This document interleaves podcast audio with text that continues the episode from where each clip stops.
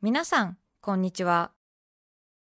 安住紳一郎の日曜天国、アシスタントディレクターの真帆亀山です。日天のラジオクラウド、今日は746回目です。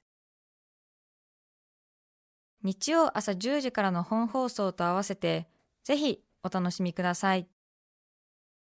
それでは、5月29日放送分、安住紳一郎の日曜天国。今日はメッセージコーナーをお聞きください。さて今日のメッセージテーマはこちらです。私の定番。あやくりさん女性の方ありがとうございます。ありがとうございます。私の定番それはサーティワンアイスクリームのフレーバーバナナストロベリーです。あアイスクリームねまた今日こんなこと言われると食べたくなっちゃいますね。幼い頃週末に本屋へ行く父についていき帰りにアイスクリームを食べるのがお決まりのコースでした。ああいいね。私が選んだのか父が選んでくれたのか今はもうすっかり忘れてしまいましたがショーケースの向こうにたくさん並んだアイスの中から初めて食べたのがバナナストロベリーでした。以降私は浮気することなくこのフレーバーを食べ続けてきました偉いね。偉い偉いね。なんか、うん、人として信用できる。うん。あんまり流行りものとかいかないんでしょ？なるほど。うん。信用できる。そして忘れもしない昨年夏。久々にサーティワンアイスクリームを見かけ、うん、夫と立ち寄りあもう結婚されたね、はい、夫と立ち寄り、はい、ここのバナナストロベリーが私の定番でしてね。なんて話しながら落語家じゃないんだから定番でしてね。なんて話しながらショーケースを探すもなんと見当たらないのです、えー、店員さんに尋ねるとバナナストロベリーはレギュラー落ちしたというではありませんか、えー、あまりのショックに何の関係もない店員のお姉さんにそんなの聞いてないよ。思い出の味なんです。これしか食べてこなかったのに私がしばらく食べに来なかったからレギュラー落ちしたんですか？などと動揺をぶつけてしまいました聞くところによると19あるレギュラーフレーバー内で人気のない四天王に入っていたらしく最下位の大納言小豆に続く18位。にもかかわらずご高齢の方やこれしか食べられないという固定客がいるそうで大納言小豆はレギュラーに残ったらしいのです。なんと憎たらしや。なぜなぜ私だってバナナストロベリーしか食べていないのに、アイスごときにここまでショックを受けるとは思っていなかったのですが大人げなく店員のお姉さんと夫に慰められ キャンペーンなどで戻ってきた時にはいっぱい食べますと半泣きで宣言し他のフレーバーを購入して帰りました。もはやその時私は何を食べたのか覚えていません。その後私の声が届いたのか、今は期間限定ながら定期的にカムバックしているようで立ち寄るたびに愛しのバナナストロベリーを食べることができています再会した時は興奮しすぎて夫、両親、友人にまで広く広く連絡してしまいました。数百円で幸せになれるアイスは偉大ですね。あやくりさん女性の方。最高ですね、うん。気持ちよくわかりますね。本当に自分のお気に入りがねえ。ー、店先から消えると悲しいよね、ね、自分のね好みを否定されてるようで、あとなんで世の中の人この美味しさに気づかないのとかね。まあそうですね、うん、私がそういえばしばらく買ってなかったからだって思いますよね。本当、ね、バナナストロベリー。私も好きで頼む時ありましたのでレギュラー落ちしていたとは衝撃です、ね、食べてみたくなりました。それはまだ19あるレギュラーメニューの中で人気のない四天王ってのがあるんだね。あんまり嬉しい四天王じゃない ね。そんなのがあるんだ。へえ。そうかそうか。いや食べてみたくなりましたね、ね、この人上手ね、うん、サーティワンの人じゃないよねこの人ね。なんか、う。ん、もう本当に感情の浮き沈みを同時に味わいましたよね。上手ね、うん、これまさか出向料払わずに生 CM 読んだみたいなことじゃないよね。ねえ怒っちゃうよ。怒っちゃ怒怒りはしないけどさ。怒りはしないけど、うん、高松建設怒りますよ。ね払ってる方はね。え本当ですよね。省営建設起こりますよ、うん、え。えなんつって。いえいえいいええいえ、うん。なんとなくね大きな声で笑えない話をしてしまいましたねだってあれ食べたくなったもん ね。すごくなりました。うん食べたくなったね、うん。すみません。怖い怖い。ね。三重県松阪市のポンポンペインさん24歳女性の方。この人もお酒の話かな？ありがとうございます。私の定番は月に一度有給を取り近くのスーパー銭湯に行くのが私の定番です。サウナや岩盤浴で体の芯まで温めておいてそこにキンキンに冷えたビールを流し込むのが最高です私は断言できます。昼から飲むことの背徳感。それはビールの味を確実に美味しくしています。24歳の方。あらー大人。人その境地月に一度有給を取りスーパー銭湯でビール最高というね。上手に生きてますね。ねえ24歳で。ああそうですか、ね私も朝の番組を約1年ほど前から始めるようになりましてえ。生活習慣がガラリと変わりまして仕事が終わるのが放送が終わるのがはい。朝の8時。でそこから後片付けや反省会などをやりますと8時40分頃には体が空くという日があるんですがねなので私も仕事終わりの一杯を朝8時50分ぐらいから飲んでる時がありますね。えはい。24時間やってるような韓国料理屋さんや他の居酒屋などに1人あるいは誰かと行ってえさすがに私も8時50分からビール飲む人生があるとは思わず。え ね昼でもなく朝ですもんねもうね。朝ですからね。ね。8時50分に生ビール飲んでるってどうなんだろうと思いながらまあ関係なく美味しくいただいてますけどね。そうでしょうね。ね。朝からやっているお店にまた詳しくなりますもんね。あそうですよね。そして飲んで外に出た時の眩しさといったらね。うん。ね。そうですよね。え 外の大体お店ってお昼は11時か11時半スタートですよね。うん。営業時間が。はい。ランチやってるところ。ただやっぱりその10時半からやってるところがあったりするんですよね。ありがたいですよね、はい。その30分間がでねすね。うん。でたまに9時半とか9時っていうのを見つけたりしてすごく狂気乱舞したりしてますけども。先週広島に出張だったんですけどええ広島のお好み焼き屋さん駅前のお好み焼き屋さんがたくさん入っているビルがあるんですけどそこ営業時間10時からだったんですよ。なんとなく11時か11時半のイメージありますよね。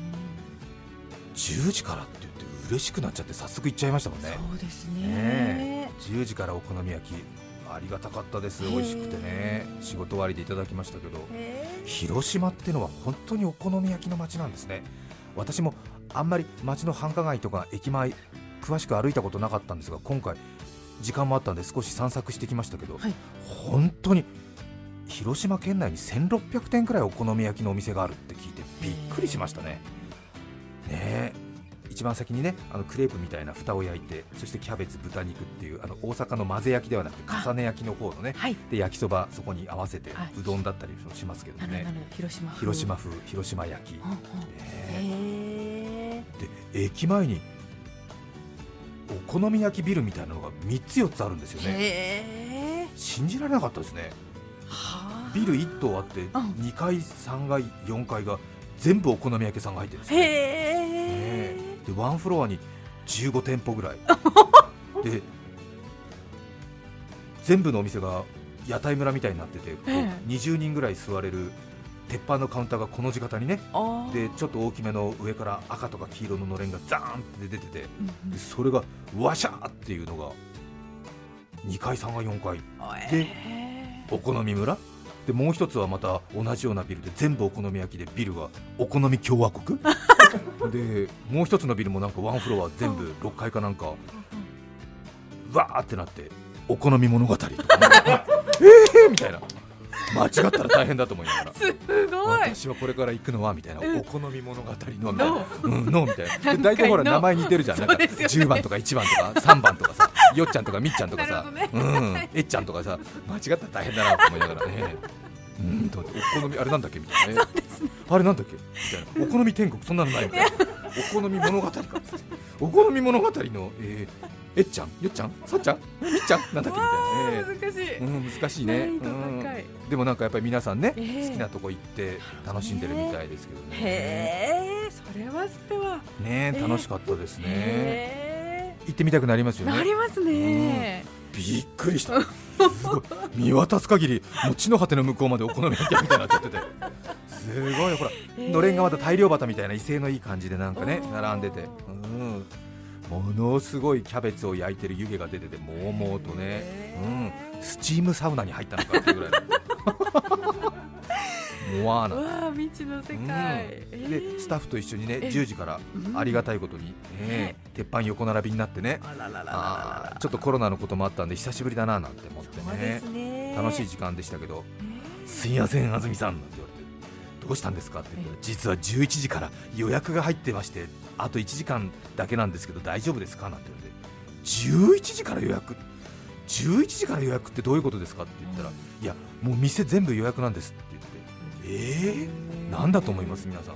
そのワンフロア入ってるお店大体11時から全部予約が入ってるんですよ。えなのでフリーのお客さんは10時から11時の1時間で上げてくれって言われて。いやまあやりますけどね私たちは。できますんで。仕上げます仕上げますすんで1時間でガッといきますけどって言って。朝11時からお好み焼きのビルが全部予約で埋まってるってどういうことですか？あはい。どうぞ。修学旅行。その通り。だ修学旅行生軒並み。ーあそうですか。かっこいいね。ちょっと見たかったけどもね。うん。へ小学生たちだ。ー小学生なんですか。まあ、広島県内なのか中国地方なのかね。えー。どっか九州なのか分かりませんけれども。あそうですか。続々とグルメ小学生たちが送り込まれてくるわけですよ。かわいい。よね。えうーん。なんかこう紺のさ肩紐のついたなんかね、えー女の子のあのワンピース制服みたいの広島多いですけどもね。へえーえ自分たちで焼くのかな？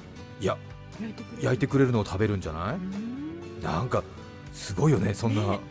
お酒こそ飲んでないだろうけれど。すごい。屋台のカウンターにねかぶりつきで小学生たちがうわーっているってあいうね。そうやって育っていくんだ。見てみたいなって気持ちになりますけどね。なりますね。うん、びっくりしました。どうやって決めるんだろうね。まあ多分学校の先生が「はい」みたいな「はい、2組の3番と4番みっちゃんで」とか言って言うのかな、うん、で1番の皆さんはこっちね「はい、広島お好み1番で食べてください」なんつってね、うん、ね言うのかな。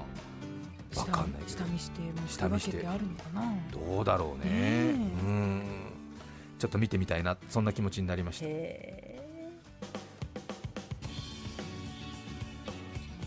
番組冒頭で広島のお好み焼きのお店に行った話をしましたがーはい。匿名の方からお便りいただきましてありがとうございます。ありがとうございます。修学旅行で広島のお好み焼きを食べる件ですが20年ほど前に教員をしていて経験しました。東京都内から四国に行く修学旅行で帰りがけに1泊だけ広島に立ち寄るというプランでお好み村というビルに130名の生徒と一緒に行きました。楽しそうだね。修学旅行もねできるようになってきたようですがね。先ほどもお話しされていた通り前日に翌日の工程を確認する教員打ち合わせでえでは斉藤先生は A 組の1グループみっちゃんへお願いします。え吉村先生は B 組の2グループさっちゃんへなどと真剣にやっていて 誰も薬としていない状況で笑いを抑えるのが大変だった記憶があります従業員の方も慣れた作業をされている感じでバスを降りた瞬間から入店の指示をされていてそのキビキビした対応に圧倒されそればかり気になってしまいお好み焼きの肝心の味は全く覚えていません。この話は未だによくする話として私のネタ帳の一番上に入っています。ねえやっぱりちょっと興奮するよね。わ、かりますよ、ねえ。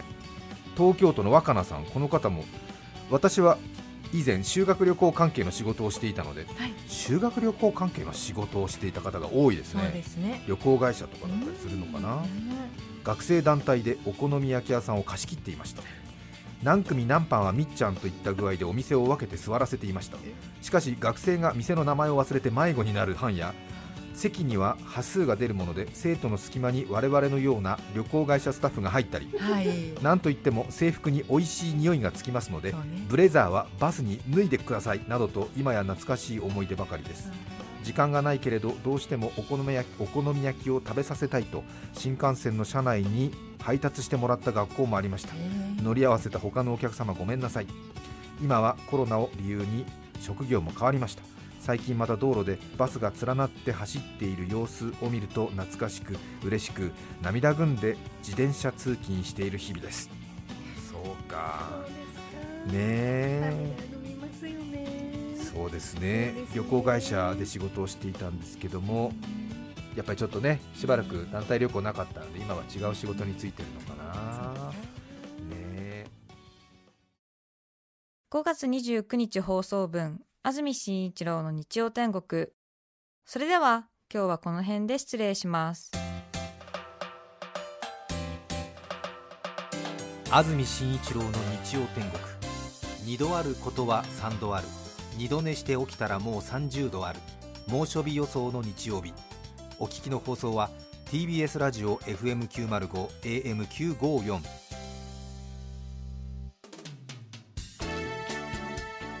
さて来週6月5日の安住紳一郎の日曜天国。メッセージテーマは「ラッキーな話」ゲストは松たか子さんです。それでは来週も日曜朝10時 TBS ラジオでお会いしましょう。さようなら。安住紳一郎の TBS ラジオクラウド。これはあくまで試供品皆まで語れぬラジオクラウド。ぜひ本放送を聞きなされ。954905ー